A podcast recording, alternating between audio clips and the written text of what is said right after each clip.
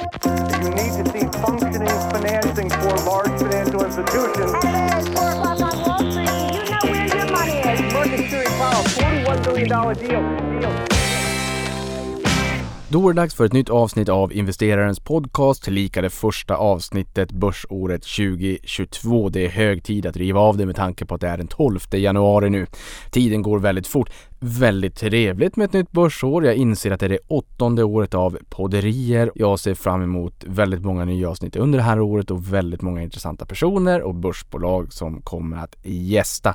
Det första är redan dags för på fredag där Tobii Dynavox kommer. De avknoppades ju och särnoterades från Tobii 9 december i fjol så kommer Fredrik Ruben, VD för Tobii Dynavox redan på fredag. Så antingen på fredag kväll eller på lördag som en liten finansiell lördagsgodis, lördagspralin så får ni avsnitt nummer två också. Så jag kompenserar bortfallet här med att eh, köra ut ett avsnitt eh, den, eh, så sent som den 12 januari med att ni får ett dubbelavsnitt den här veckan då helt enkelt det var en ganska trevlig start på det här börsåret får man ju också säga. Börsen var upp i princip 2% ganska snabbt. Vi fick ett eh, tomterally i slutet på förra året från intradagslägsta den eh, 20 december fram till slutet på börsåret så var börsen upp över 7% Så det här investerarnas ögon som tindrar och väntar på det här tomterallyt, det materialiserades ju faktiskt och det var lite stökigt under slutet av förra året. Ni kommer ihåg 26 november, då var det omikronbeskedet. Ehm, man sa att det här kunde runda vaccinet och det var väldigt allvarligt. Jag tror att det var någon hälsominister i Storbritannien som sa att det här var det värsta någonsin. Ehm, och oron var omedelbar. Vi hade en nedgång på 4% den dagen, vilket är väldigt ovanligt. Vi hade många sådana dagar under coronakraschen. Men dessförinnan så har de lyst med sin frånvaro de senaste fem åren. Fem och ett halvt år, då får vi med Brexit och var ner 8,42 eh, den 27 juni 2016 och tillbaka två veckor senare. Det gick väldigt snabbt den gången. Men just den här, eh, och 3,6 procent ner också när Trump blev vald president där när vi vaknade upp den, om det var 9 eller 10 november 2016. Men annars ganska ovanligt med den typen av, av rejäla eh, nedgångar när liksom paniken eh, sitter utanpå så att säga, sälja av allt som säljas kan och sen så tittar man hur marknaden agerar, eh, reagerar och sen agerar då så att säga. Det bjöd på goda lägen. Upp 7% i november dessförinnan. omikronstöket 26 november. Ganska snabbt kom ju informationen om att det ser ut som att den här varianten då inte är lika allvarlig, om än mer smittsam. Vilket också leder till att om fler blir smittade så kommer ju fler antal människor kanske behöva läggas in på intensivvård. Även om andelen smittade eh, som behöver intensivvård är mycket lägre. Så i och med att det är så många som smittas så kanske det liksom stiger ändå och vi såg ju sjukhusen här i slutet på förra året gå upp i stabsläge. Peppar peppar så verkar det ju som att det är väldigt få som blir väldigt sjuka vilket är trevligt både finansiellt i börssammanhang, bjöd på väldigt goda lägen om man vågade gå mot strömmen där. Men också väldigt trevligt ur pandemisynpunkt och pandemihänseende. Vi hoppas ju verkligen kunna ta oss ut eh, ur det här eh, 2022. Allt fler börjar prata om att blir det här en endemi nu istället för en pandemi och att det bubblar upp på sina håll löpande hela tiden. Är återkommande och en del av den årliga Eh, influensasprutan som man tar etc. Eh, huruvida vi är där eller inte. WHO var nyligen ute och sa att det är alldeles för tidigt att eh, avklassificera det som en pandemi. Men jag tror att alla nu hoppas på att det kanske sker under året. Vi får se. Den som lever får se. Det här sa jag ju mycket under avsnitten i fjol också att det verkar som att det inte blir så allvarligt. Det verkar som att man faktiskt kan eh, med god risk reward ta risk här eh, under den där sättningen som kom. Men utvecklingen kommer att styras av nyhetsflödet kring omikron. Skönt är väl då att det inte blev så farligt hittills. Och tittar vi bak på 2021, det kanske du är trött på vid det här laget i och med att det är 12 januari. Vi har lagt börsåret 2021 i handlingarna. Men låt mig kort blicka tillbaka lite grann och sen så blickar vi lite grann framåt, ett litet nyhetssvep och sen blir det full fart under galoscherna då på fredag när Tobii Dynavox kommer och gästar podden helt enkelt. Men börsåret 2021 bjöd på en uppgång på plus 29% för OMXS30 och plus 39% för OMXS GI. Alltså breda Stockholmsbörsen då helt enkelt. Det här är ett väldigt starkt börsår. Det är bästa börsåret sedan 2009. Det var bara veckor innan vi stängde året så var vi på en 23-24 procent någonstans.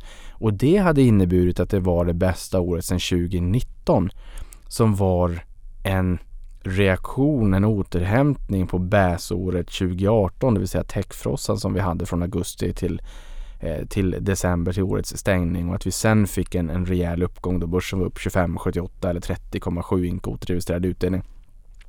Det här har varit ju det året då väldigt bra. Men börsens normaltillstånd är ju stigande. Sju av tio år brukar bjuda på en, en positiv avkastning. Och i en historisk kontext så står den här utvecklingen faktiskt inte ut. Sen 29 procent, ja men det är väl ändå ganska mycket. Ni vet, jag har sagt det många gånger tidigare men den datan jag har i alla fall tillbaka till 84 vittnar jag om en 23 procent i uppgång när, när börsen har bjudit på positiva år och en nedgång på någonstans 18-18,5 vid negativa år. Så att lite bättre är det ju eh, får man säga. OMXSGI plus 39 procent eh, ja, det går väl inte att säga någonting om eh, annat än att 39 procent är väldigt mycket. Men vi har haft ett starkt noteringsklimat och av Stockholmsbörsen därav då 407 aktier numera så var det 45 av dem som steg minst 100 procent. Och snittuppgången i den skaran av de 45 bolagen som dubblades, de minst dubblades, så var snittuppgången 178 procent. Det vill säga att jättestor uppgång, rejäl uppgång. Och det är också sådana här år där man bygger en buffert av det här 7% om året i genomsnittlig årlig effektiv avkastning, någon form av långsiktig kaggare siffra. Jag skulle inte vara nöjd med det. Då kan jag lika gärna ha en indexfond. Eh, vad tycker jag då är rimligt långsiktigt? Det går såklart inte att säga. Det beror helt och hållet på vad som händer framgent. Men eh, jag tycker väl ändå att en tvåsiffrig avkastning hade varit trevligt. Någonstans 10 till 15 procent inklusive återinvesterad utdelning hade varit väldigt trevligt. Vid 15 procent, där skrattar man nog hela vägen till banken. För två år sedan hade jag en 80, 83 eh, procent i avkastning och i fjol så landade avkastningen på eh, i slutändan 77 procent. Eh, om jag skulle exkludera amorteringsportföljen, vilket är ett spread case, Ehm, det vill säga att jag lånar pengar och finansierar mig till säg 1% och sen investerar jag i papper som totalt sett i portföljen gillar en bit över 6%. Ja, mellanskillnaden ligger jag ju och kollektar in då och där väljer jag att antingen ta kassaflödet och köpa fler aktier i de bolagen, de papperna jag har valt eller så tar jag pengarna och beta ner krediten så att det blir någon form av evighetsmaskin. Eller så tar jag kassaflödet och investerar i de mer långsiktiga portföljerna. Det är tre alternativ, typ ett Tele2 i, i Kinnevik. Och risken jag tar är ju naturligtvis att det skakar till rejält. Jag menar, lånar jag pengar så det, de pengarna ska ju eh, betalas tillbaka alldeles oavsett hur investeringen går. Det här är en portfölj som jag har byggt upp för Ehm, ja, nu är det väl kanske 8-9 år sedan där någonstans och har använt belåningen då aktivt under den här perioden. Och det har ju varit till och från ganska stökigt får man väl säga, speciellt när det har varit rejäla sättningar i marknaden. För de papperna jag har i portföljen, oftast genom åren har det varit preferensaktier, nu på senare har det varit lite D-aktier. I och med att en trend bland fastighetsbolagen är att byta ut preferensaktierna som räknas som en hybrid mellan eget kapital och eh, lånat kapital till D-aktier som, är, eh, som räknas som då eget kapital. Det är bättre, eh, blir liksom enklare för fastighetsbolagen att eh, gå en kreditbetygsmigrering till mötes, det vill säga få bättre kreditbetyg och få lägre finansieringskostnader. Det är en sån trend som vi har sett. Men det ger ju också mig som innehavare en sämre rätt helt enkelt if shit hits the fan. Um, men i tiden när det har skakat till rejält i och med att handeln i de här papperna har varit si där, det har varit ganska tunn handel, så har det kunnat trycka kurserna ganska mycket vid ett antal tillfällen under den här perioden för att det inte har funnits några naturliga köpare när det har varit rejält med oro på börsen. Och som ni vet, är, liksom, blir det rejält med oro på börsen, då samvarierar i princip allt och då är riktningen rakt ner i källaren. Så att det är väl en utmaning med, med papper om, man, om det är tunn handel. Men vet man med sig genuint att det här kommer vara långsiktiga innehav, ja då kan man bortse lite grann från det. Sen har vi ju stigande inflation och vi har stigande räntenivåer etc. som skulle kunna riskera att göra då att eh, guld blir kattguld. Men å andra sidan, du vet ju vilken kupong du får in. Då kan du ju använda den kupongen till att köpa mer i de här papperna. För att det som sker när och om de här aktierna går ner, det är ju att givet en oförändrad kupong så kommer eh, direktavkastningen att stiga.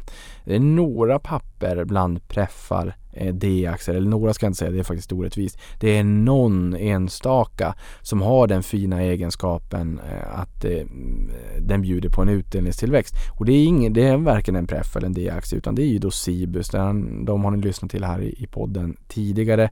Det är Sveriges första månadsutdelare som också har sagt att utdelningstillväxten ska vara 5% så att den där stiger ju över tid. Men som sagt, det är varken en pref eller en D-aktie eh, och den har ju dragit ganska rejält också. Nu förvärvar ju de en hel del så att intjäningsförmågan förändras ju hyggligt för kalenderår för kalenderår. Men direktavkastningen just nu eh, ligger väl någonstans på 3,5 procent så att den där har ju den har ju dragit iväg ganska rejält så att de köparna som görs nu görs ju på en eh, i relativa termer ganska låg direktavkastning. Eh, tar, man här, tar man direktavkastningen jämfört med börsen i stort så skulle jag väl kanske säga att det snarast är en ganska attraktiv direktavkastning. Så allt beror ju på vad du jämför med naturligtvis. Jag kan tycka att eh, det här är inte ett avsnitt där jag ska prata eh, preferensaktier eller D-aktier. Men det jag kan säga det är väl att är man långsiktig um, i, i sitt sparande och har tiden på sin sida då är ju totalavkastningen betydligt mer intressant än att, ligga och kli, eh, klippa kuponger. Och, och, då kan det nästan vara lite grann som att skjuta sig själv i foten om det är så att man eh, favoriserar eh, papper med, med, en hög kupong, en hög direktavkastning. Då. Det är lite grann som att pinka på sig. Först varmt och sen blir det kallt. Men, men betänk då så att säga att det här är ett spread case och en lånefinansierad eh, variantportfölj som jag har. Som jag sällan pratar om för att jag inte heller riktigt uppmanar eh, till den typen av eh, portföljer och sparande. Men för att kommentera då hur, hur jag själv agerar. Men av Stockholmsbörsens 407 aktier, som sagt 45 av dem steg minst 100% Snittet var 178 och vinnaren på Stockholmsbörsen förra året var Hexatronic med en uppgång på 557 vill man lyssna lite grann kring dem så kan man ju alltid med fördel spana in då Avanza-podden den 25 november när Fredrik Skoglund gästade där och pratade om Hexatronic som ett av tre toppinnehav i fonden då. Det var både Husqvarna och Bufab och Hexatronic. Så där får man lite kött på benen kring vad, vad han ser i, i det caset. Men index är ju som bekant värdeviktat och omkring hälften av aktierna på Stockholmsbörsen stängde faktiskt börsåret 2021 i negativt territorium. Och det här tycker jag är viktigt att ha med sig. Tittar vi bara på de aktierna som steg under året så var snittuppgången 59,7 procent. Och tittar vi bara på de aktierna som sjönk så var snittnedgången 25,08 procent. Och betänk då att varannan aktie sjönk under 2021 trots en uppgång på 39 procent för OMXSGI. Snittaktien var ner 19,9% från respektive ett års högsta.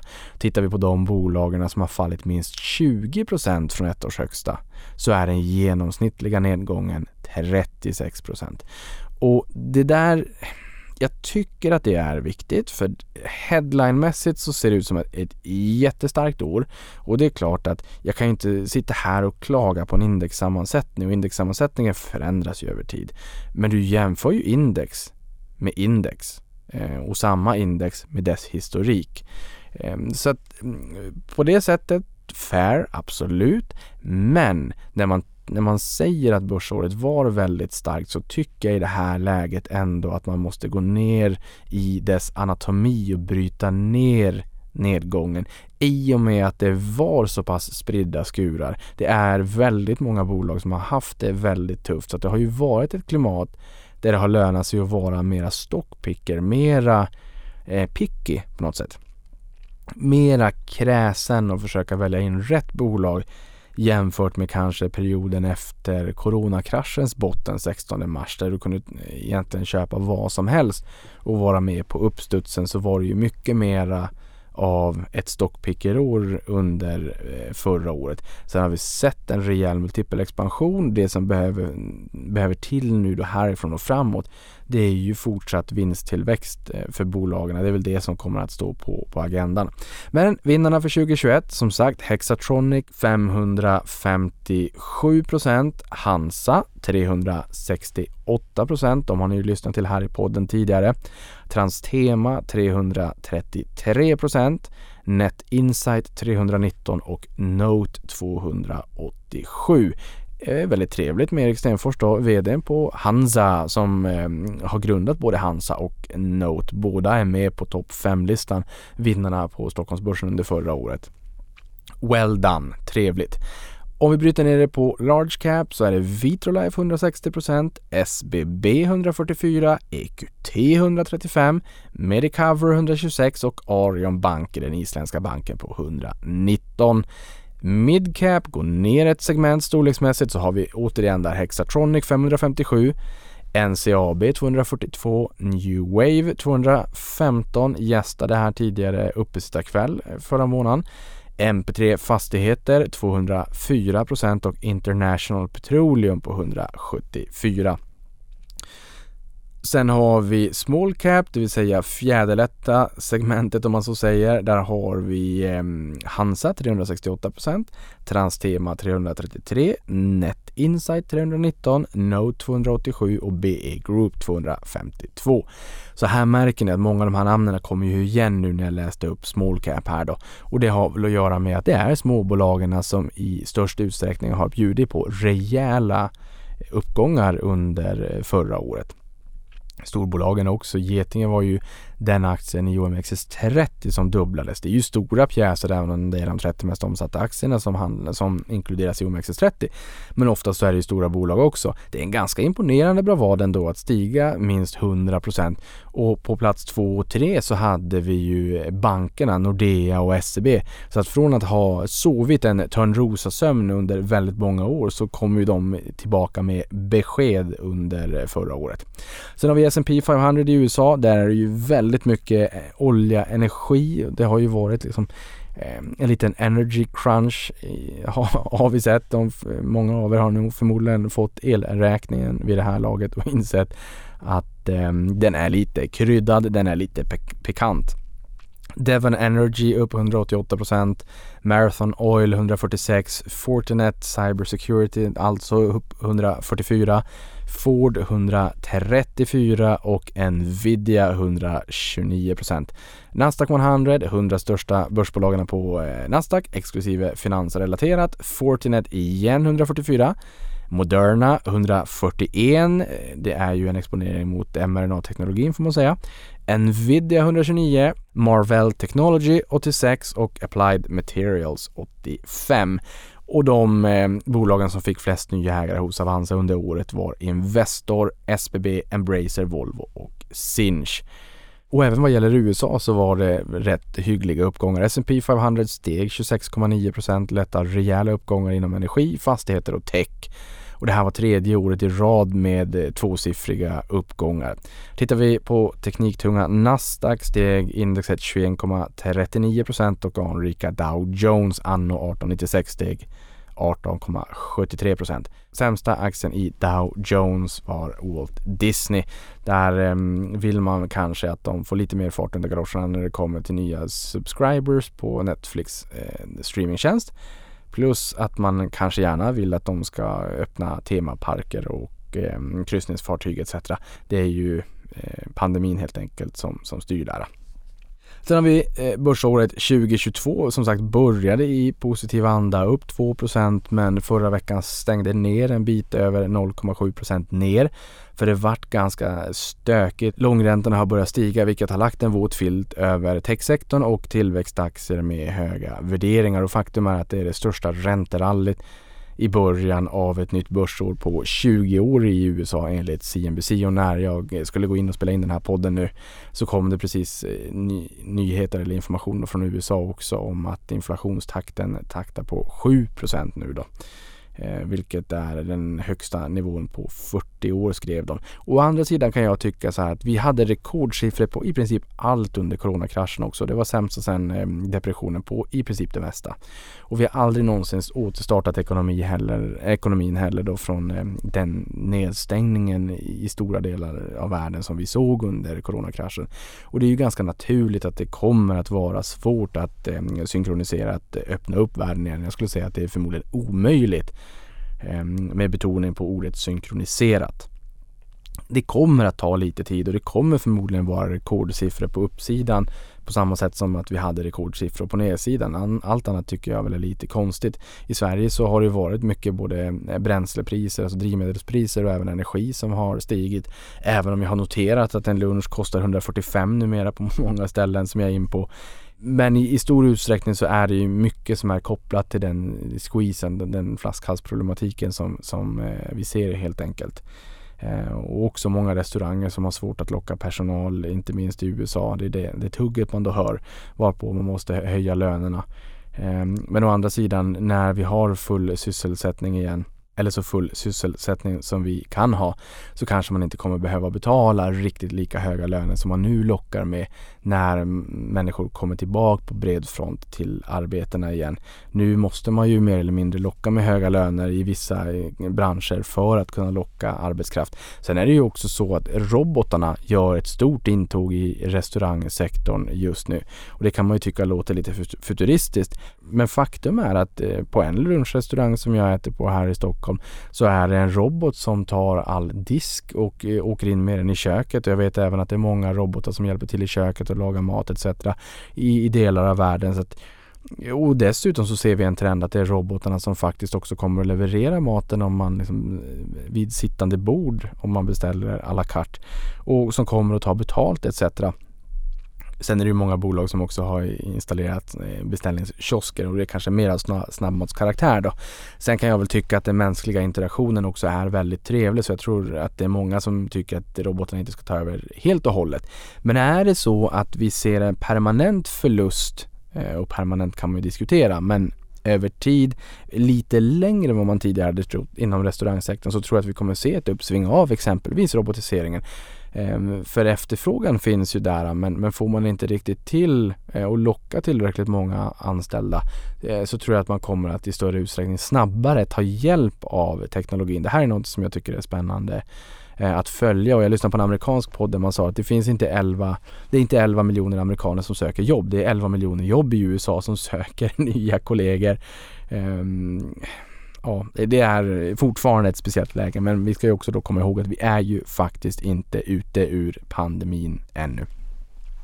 Men på tal om det här med, nu har ju amerikanska Fed i fjol aviserade man att man skulle eh, trappa ner stödköpen och sen sa man ju att man skulle trappa ner dem mycket snabbare och nu pratar man om eh, flera räntehöjningar under 2022. Marknaden tuggar nu i sig kanske fyra höjningar. Jerome Powell har varit ute och sagt att det kan komma fler, att man också måste bekämpa inflationen och att den inte är övergående på samma sätt som man tidigare har sagt. Sen kan jag väl i och för sig tycka, jag är lekman, det ska vi komma ihåg, men jag kan ändå tycka att omikron riskerar ju att försena den här återstarten lite grann. Och som sagt, det är Bambi på hal is. Allting går inte bara att återstarta genom att trycka på en knapp. Det kommer att ta lite tid.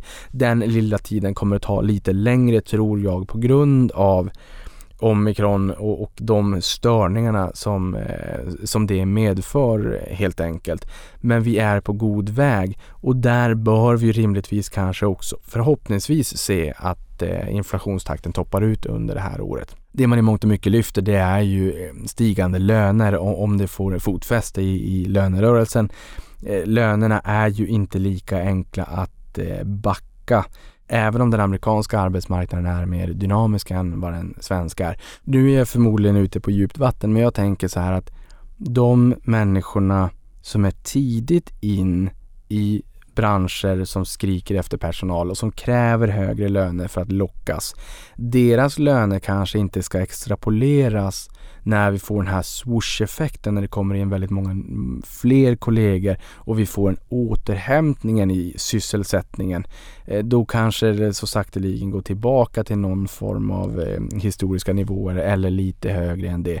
Men de höga lönerna som man nu måste locka med när man skriker efter personal och går på knäna är kanske inte representativa för de lönerna eh, som gäller om vi har inom citationstecken full sysselsättning i den branschen och där man inte längre skriker efter personal. Eh, och sen är det klart i Sverige så vet jag att man har ju satt eh, eh avtal som har varit fleråriga på sina håll och det är ju också någonting som lite grann håller tillbaka och om det nu är så att inflationen toppar ur, ja men då kan man liksom med, med då kan man ju kanske lite grann pusta ut och känna att då kanske man tar sig förbi den här spikpucken.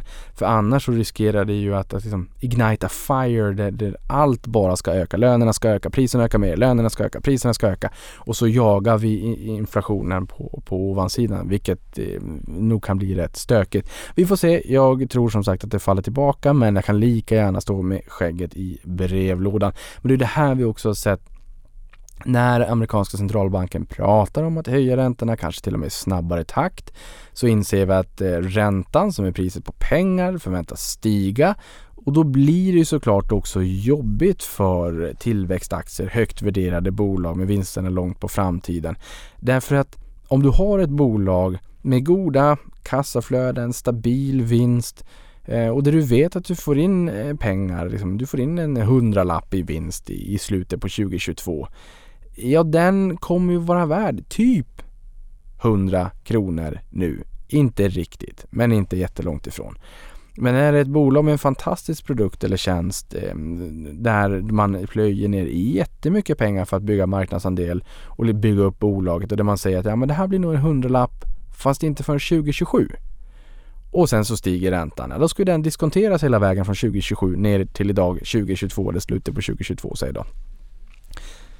Och det får ju en mycket större effekt. Och det ser vi ju också nu att vi har en värderingskontraktion på börsen. Och det slår mot bolag som är högt värderade. Det vi ska komma ihåg är att det, det finns ibland skäl till att bolag är högt värderade och att kvalitet kostar. Ehm, och jag tror att bolagen, speciellt de som jag vill äga, de är sina egna lyckas smeder. De kommer långsiktigt inte vara beroende av huruvida räntan är på X, Y eller Z procent.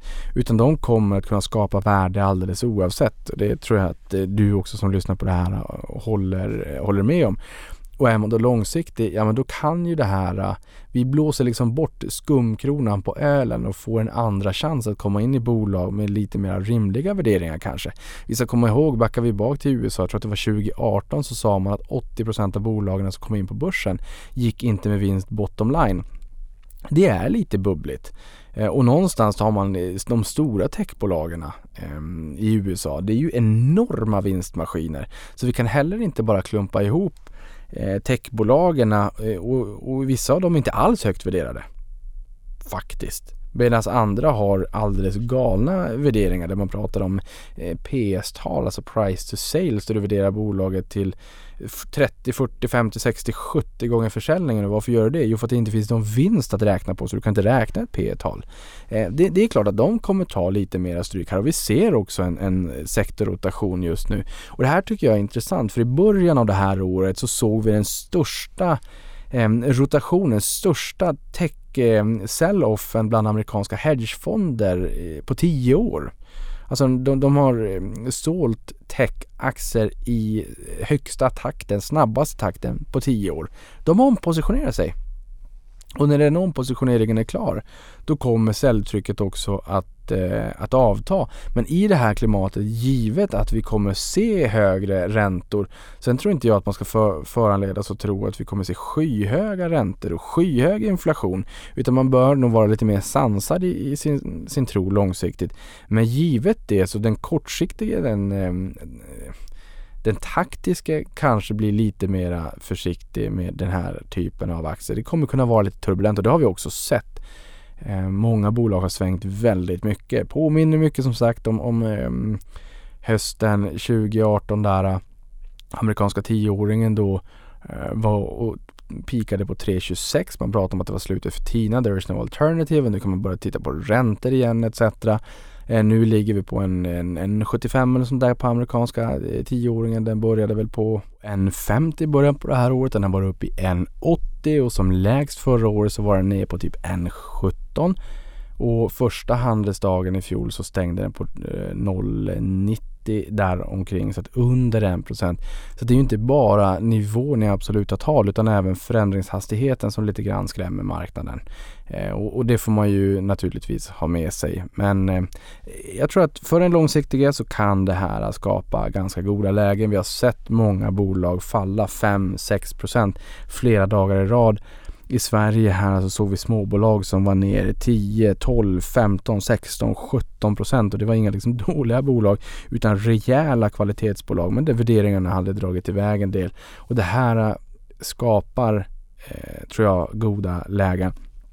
Sen säger inte det att de här aktierna ska tillbaka direkt igen. De två senaste dagarna har vi sett en uppstuds. Eh, det kommer nog förmodligen vara så att en rimlig nivå är lite lägre nu när vi faktiskt smälter då att eh, ränteklimatet är stigande. Inflationen är lite högre, eh, rejält mycket högre naturligtvis, men, men också kanske under en lite mer långsiktig framtid.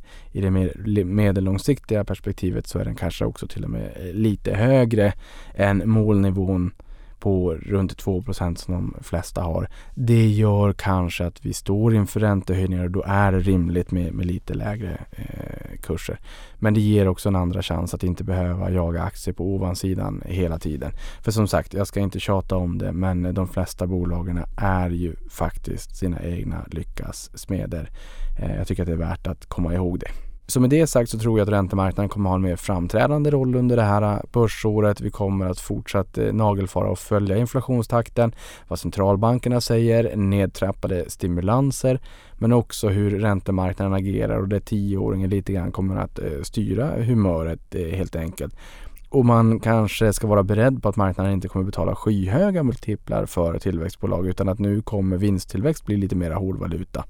Analytikerkåren i USA förväntar sig någonstans en 22% vinsttillväxt för Q4 vilket är bra även om det är en inbromsning eh, jämfört med eh, pandemistukade jämförelsesiffror som nu faller ur rullarna ska ju också sägas.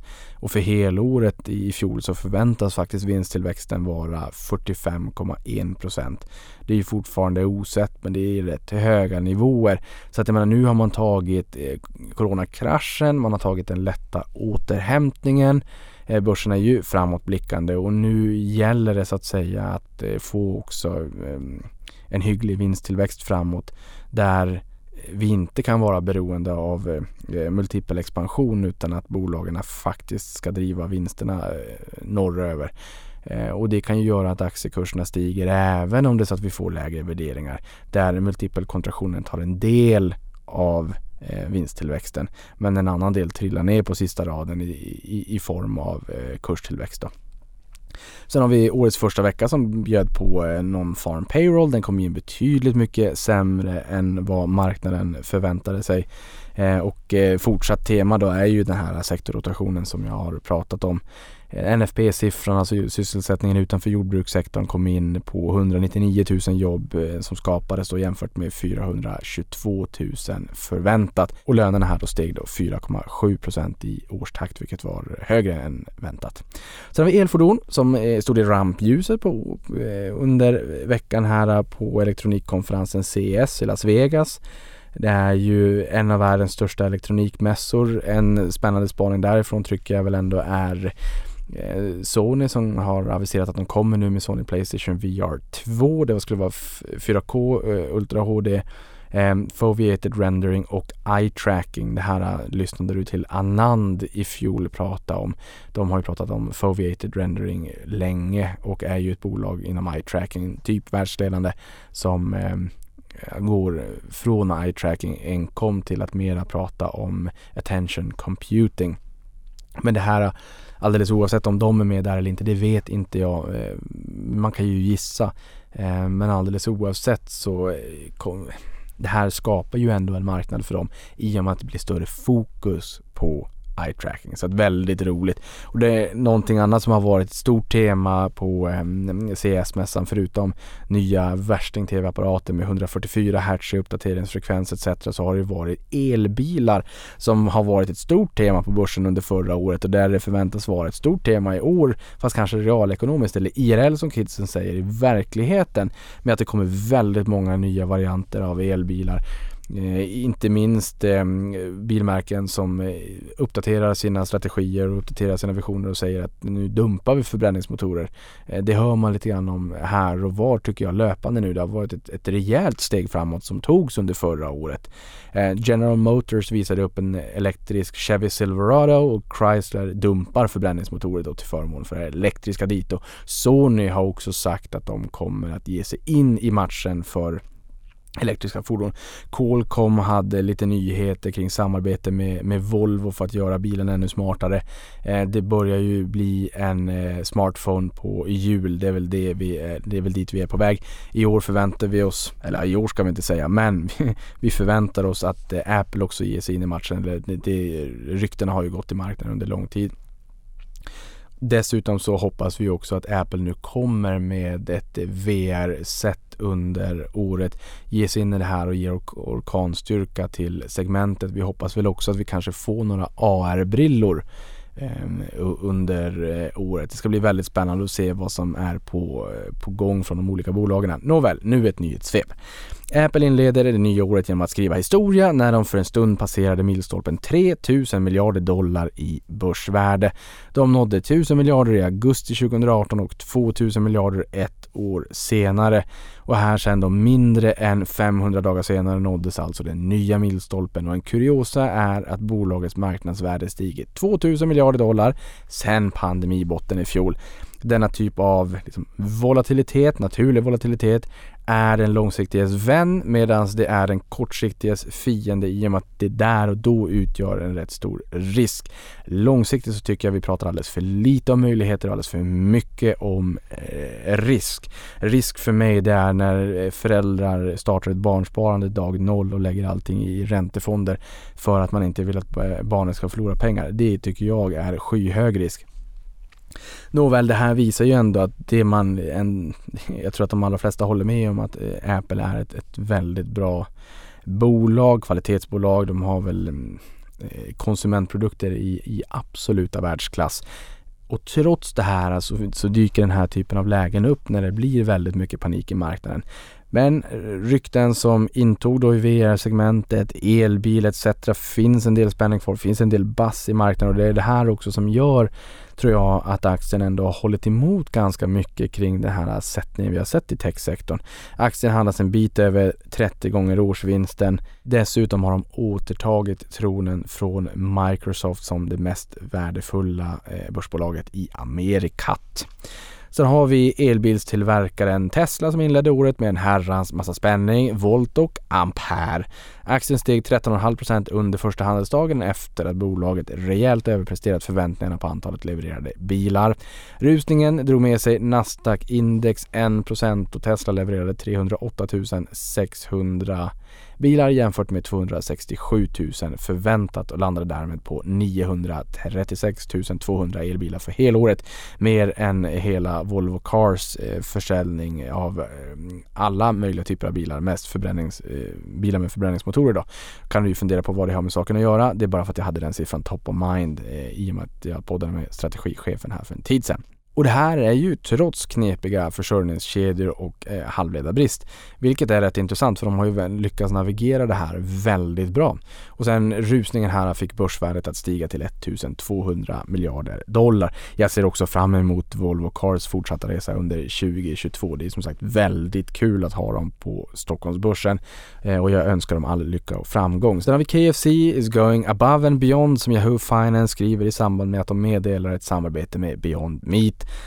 Redan nu kommer kunderna i USA att kunna köpa Beyond Fried Chicken i vissa restauranger och det hela är ett resultat av en tvåårig testperiod för att få fram det perfekta Beyond Fried Chicken-receptet som ska vara anpassat till KFC. Sen har vi investeringsbolaget Creades som skriver upp värderingen på Instabox med närmare 450 miljoner kronor till 843 miljoner kronor var på bolaget utgör strax under 7% av totalt substansvärde skriver Dagens Industri. Det här de gör det alltså igen. De gjorde det ju tidigare med innehavet i Price Runner som sen nöps av Klarna. Sen har vi fastighetsbolaget Castellum som aviserade under måndagskvällen att styrelsen utsett storägaren Rutger Arnhult till VD för bolaget. Tillträdet sker direkt varpå Biljana Persson, som tidigare var VD för Kungsleden, lämnar posten med omedelbar verkan.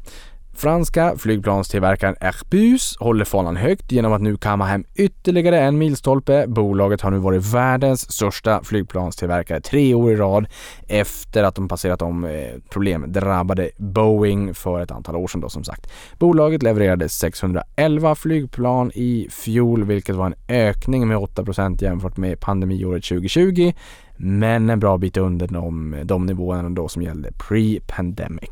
Boeing levererade 302 flygplan under fjolårets första 11 månader.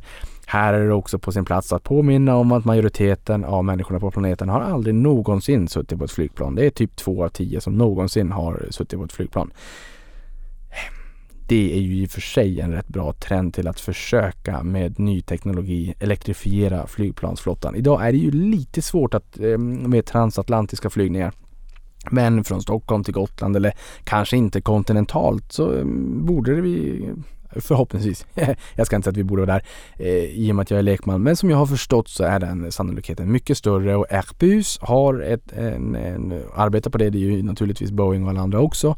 Eh, är man lite nyfiken så kan man ju gå in på Airbus hemsida och titta och läsa på, på deras elektrifieringssatsning eh, och när de tror att man kan eh, ha en jungfrufärd på plats och när man kanske kan börja få upp det här kommersiellt etc. om allting går vägen. Det finns eh, saker att grotta ner sig i om man tycker att det är intressant. Sen har vi Microsoft AR Team eller Augmented Reality Team som har tappat omkring 100 medarbetare senaste året skriver Wall Street Journal som vidare menar att många har gått till Facebook eller numera Meta. Eh, de bytte ju namn där 28 oktober vill jag minnas att det var för att hjälpa till att bygga Metaverse. Rykten gör gällande att personer med erfarenhet av att ha varit med och utvecklat Microsoft HoloLens har jag testat här på Avanza också när de kom förbi. Det var väldigt eh, trevligt, det var några år sedan. Har fått erbjudanden om dubbla lönen. Sist men inte minst, gamingbolaget Take-Two Interactive som bland annat äger GTA, Grand Theft Auto och Red Dead Redemption har lagt bud på amerikanska Synga. Aktien tokrusade och frågan nu är, kommer Take-Two Interactive fokusera mer på mobilspel och free to play än vad de har gjort tidigare? Ja, mer än tidigare naturligtvis. Mm, men är det här ett skifte vi ser nu? Intressant. Intressant att det händer lite grann inom gaming också. Det har ju varit lite våt filt den senaste tiden. Med de orden, jag ska inte prata ihjäl dig. Det gör jag alldeles för mycket. Vi har ett helt år framför oss. Luta dig tillbaka. Jag hoppas på ett lönsamt 2022. Med de orden, du får vila några dagar nu, lyssna på andra poddar och sen så kommer Toby Dynavox här lagom till slutet av den här veckan. God fortsättning på dig, avkastning på dig, så hörs vi snart igen.